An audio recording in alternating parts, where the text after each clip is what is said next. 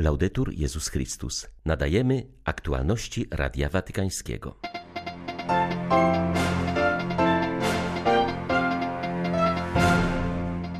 Podczas spotkania z wiernymi na Anioł Pański papież Franciszek modlił się w intencji migrantów na granicy polsko-białoruskiej, a także za tych, którzy utonęli w kanale La Manche i w Morzu Śródziemnym. Paragwajski kościół zainaugurował rok świeckich, który wpisuje się w drogę synodalną. Ma on promować formację misyjną laikatu oraz jego rolę w kościele. Kościół w Brazylii zainicjował kolejną edycję kampanii na rzecz ewangelizacji, która potrwa aż do Bożego Narodzenia. 28 listopada witają Państwa ksiądz Krzysztof Ołdakowski i Łukasz Sośniak. Zapraszamy na serwis informacyjny. Trzeba powstać i podnieść głowę, ponieważ właśnie wtedy, gdy wszystko zdaje się kończyć, Pan przychodzi, aby nas zbawić, powiedział papież w dzisiejszym rozważaniu przed modlitwą Anioł Pański. Franciszek zauważył, że Jezus, mówiąc o przeciwnościach i utrapieniach, zachęca, abyśmy się nie lękali i nie dali się pochłonąć trudnościom i porażkom. Wskazuje nam drogę czuwania i modlitwy. Ojciec Święty zaznaczył, że czujność wiąże się z uwagą, z zachowaniem przytomności. Nie należy dopuszczać, aby serce się rozleniwiło, a życie duchowe wpadło w przeciętność. Trzeba zachować duchowy wigor, żarliwość na modlitwie, entuzjazm dla misji i pasję dla Ewangelii należy strzec się ospałości, która prowadzi do apatii i obojętności na wszystko, z wyjątkiem tego, co nam odpowiada. Potrzebujemy czujności, aby nie spędzać swoich dni w przyzwyczajeniu, aby nie dać się przytłoczyć, jak mówi Jezus, ziemskim troskom. Dzisiaj jest więc dobra okazja, aby zadać sobie pytanie, co obciąża moje serce, co obciąża mojego ducha, co sprawia, że zasiadam w fotelu lenistwa. To smutne widzieć chrześcijan rozpartych w fotelu, chrześcijan pogrążonych we śnie. Jakie przeciętności mnie paraliżują, jakie wady przygniatają mnie do ziemi i nie pozwalają mi podnieść głowy. A jeżeli chodzi o ciężary, które spoczywają na barkach moich braci, czy je dostrzegam, czy też jestem obojętny? Warto, abyśmy stawiali sobie te pytania, ponieważ pomagają nam strzec serca przed gnuśnością. Gnuśność to wielki wróg życia duchowego, także życia chrześcijańskiego. Gnuśność jest lenistwem pogrążającym nas, wpychającym nas smutek, który odbiera nam radość życia i chęć do działania. Franciszek zwrócił uwagę, że gnuśność jest jak zły duch, który więzi duszę w letargu, pozbawiając ją radości. Ojciec Święty zaznaczył, że wyrazem czujności jest modlitwa, szczególnie modlitwa nieustanna i wytrwała, tworząca atmosferę życia, w której przebywamy. To właśnie modlitwa sprawia, że płonie lampa serca. Szczególnie wtedy, gdy czujemy, że nasz entuzjazm ostygł, Modlitwa rozpala go na nowo, ponieważ prowadzi nas z powrotem do Boga, do centrum wszystkiego. Modlitwa budzi duszę ze snu i koncentruje ją na tym, co ważne, na celu życia. Nawet w najbardziej pracowitych dniach nie zaniedbujmy modlitwy. Może nam pomóc modlitwa serca, polegająca na częstym powtarzaniu krótkich wezwań. W Adwencie przyzwyczajmy się do mówienia na przykład Przyjdź Panie Jezu. Powtarzajmy tę modlitwę w ciągu całego dnia. Duch pozostanie czujny. Po odmówieniu modlitwy południowej papież przypomniał, że wczoraj spotkał się z członkami stowarzyszeń i przedstawicielami migrantów, a także z grupą osób, które w duchu braterstwa towarzyszą im w wędrówce. Ojciec Święty zwrócił uwagę, że bardzo wielu migrantów w obecnych czasach jest narażonych na poważne niebezpieczeństwa i traci życie na naszych granicach. Czuję ból z powodu wiadomości na temat sytuacji, w jakiej znalazło się tak wielu z nich. Myślę o tych, którzy zginęli w kanale La Manche, o tych na granicy z Białorusią, z których wielu to dzieci, o tych, którzy toną w Morzu Śródziemnym. Tyle bólu na myśl o nich, o tych, którzy są repatriowani do Afryki Północnej, chwytani przez handlarzy, którzy czynią z nich niewolników, sprzedają kobiety, torturują mężczyzn, o tych, którzy również w tym tygodniu próbowali przepłynąć Morze Śródziemne, w poszukiwaniu ziemi dobrobytu, a zamiast tego znaleźli tam grób i o wielu innych. Migrantów, którzy znaleźli się w tych kryzysowych sytuacjach, Zapewniam o mojej modlitwie, a także o moim sercu. Pamiętajcie, że jestem blisko Was poprzez modlitwę i działanie. Następnie Franciszek podziękował wszystkim instytucjom, zarówno Kościoła katolickiego, jak i innym, zwłaszcza krajowym agencjom Caritas i wszystkim tym, którzy angażują się w niesienie ulgi w cierpieniu. Ponowił swój serdeczny apel do tych, którzy mogą przyczynić się do rozwiązania tych problemów. Ojciec Święty zapewnił o swej modlitwie za ofiary tragicznego wypadku w kopalni węgla kamiennego na Syberii. Za pośrednictwem sekretarza stanu skierował telegram do prezydenta Rosji Władimira Putina, w którym przesyła wyrazy współczucia rodzinom zmarłych i całemu narodowi rosyjskiemu.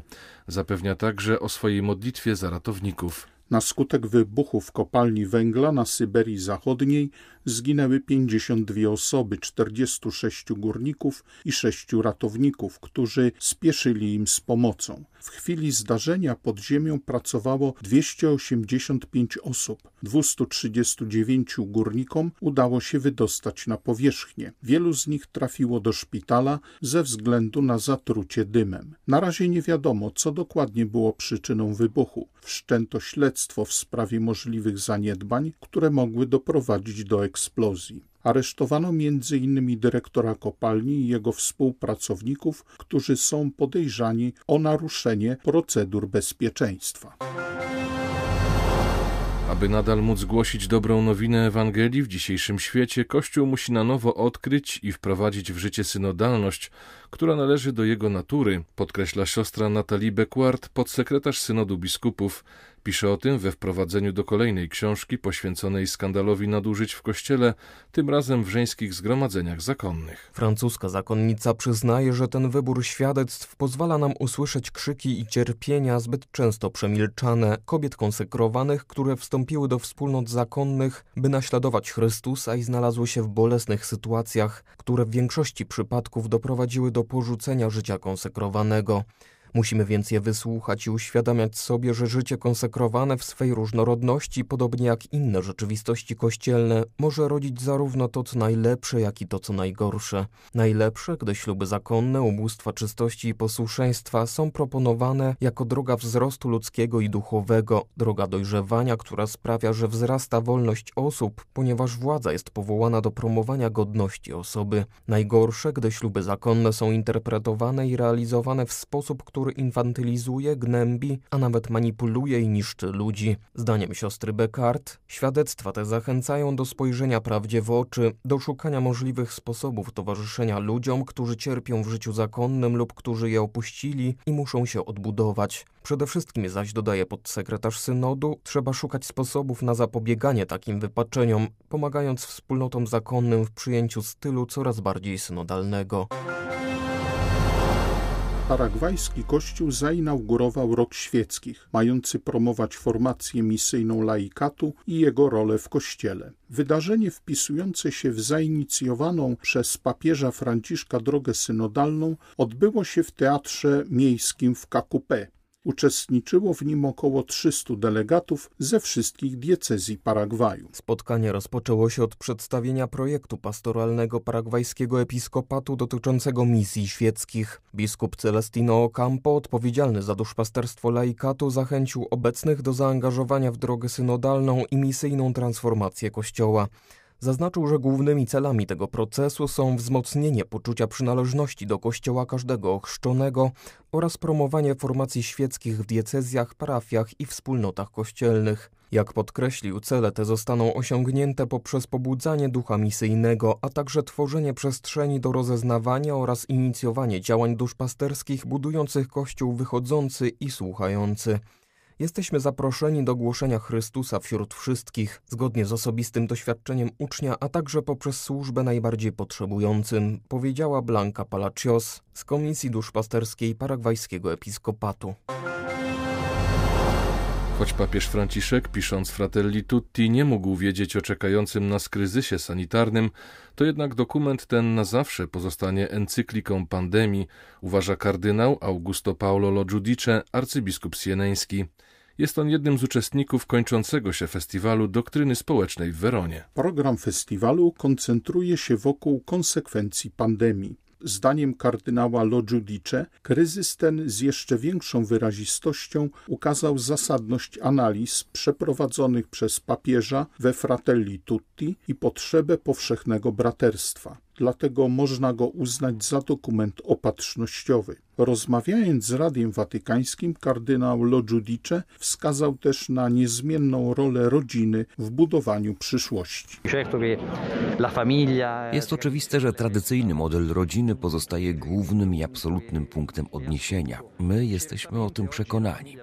Dziś jednak rodzina przeżywa kryzys, ponieważ coraz bardziej kwestionowana jest idea miłości na zawsze a zarazem wprowadza się inne formy współżycia, które w jakiś sposób uderzają w fundamentalną strukturę rodziny. Dla nas jednak rodzina pozostaje czymś centralnym i absolutnym, dlatego trzeba o tym świadczyć, ukazywać młodym i zachęcać ich, by w tej perspektywie postrzegali swoją przyszłość, aby chcieli założyć rodzinę taką, jaką ma być, jak tego zawsze uczył Kościół, jak ukazuje nam to objawienie. Jest to trudna i wymagająca droga, ale musimy zrobić wszystko, co w naszej mocy, aby to wspierać. W ramach przygotowań do przyszłorocznego festiwalu misyjnego w Mediolanie odbyło się spotkanie pod tytułem Birma Zapomniany kryzys. Wzięła w nim udział siostra Beatrice Mał ze Zgromadzenia Sióstr Wynagrodzenia, która podzieliła się swoimi spostrzeżeniami na temat sytuacji w Birmie. Przez trzy lata prowadziła ona ośrodek edukacyjny w tym kraju. Zakonnica była także obecna na mszy odprawianej przez papieża Franciszka w Watykanie za wiernych birmańskich. Uważa, że aby sytuacja w Birmie uległa poprawie, konieczna jest interwencja wspólnoty międzynarodowej. Poczułam, że papież przyjął nas jak matka pocieszająca swoje dzieci, obejmująca je wszystkie bez wyjątku. Okazał nam czułość i uwagę. Jeśli chodzi o naszą przyszłość, to będzie ona spokojna i sprawiedliwa, gdy będziemy mieli demokrację. Mimo wszystko ożywia nas niezłomność ludzi, którzy w swoich różnych grupach etnicznych zjednoczyli się do walki. Wkrótce wygramy i odbudujemy nasz kraj. Apeluję do wszystkich rządów i stowarzyszeń międzynarodowych, które znają nasze położenie, aby nie milczeli i pomogli nam wyjść z tej absurdalnej sytuacji. Mamy nadzieję na odbudowę demokracji, wolności i pokoju. Bez pomocy innych krajów nie poradzimy sobie sami. Kościół w Brazylii zainicjował kolejną edycję kampanii na rzecz ewangelizacji, która potrwa aż do Bożego Narodzenia. W trzecią niedzielę Adwentu we wszystkich kościołach zbierane będą pieniądze na działalność ewangelizacyjną, projekty duszpasterskie i charytatywne. Owoc ofiary adwentowej jako gestu konkretnego wiernych na cele misyjne i charytatywne zapewniają Kościołowi w tym kraju dynamizację i utrzymanie 19 regionów episkopatu, mających na celu realizację działań misyjnych zaprogramowanych w ogólnych wskazaniach akcji ewangelizacyjnej Kościoła w Brazylii. W praktyce tutejszego kościoła działalność ewangelizacyjna idzie w parze z realizacją wielorakich projektów charytatywnych. Najpierw należy zaspokoić głów biednych, aby mieli odpowiednie i godne warunki do otwarcia się na Ewangelię Jezusa, jedynego Zbawiciela ludzkości. Z Brazylii dla Radia Watykańskiego ksiądz Malczewski Chrystuszowiec. Były to aktualności Radia Watykańskiego. Laudetur Jezus Chrystus.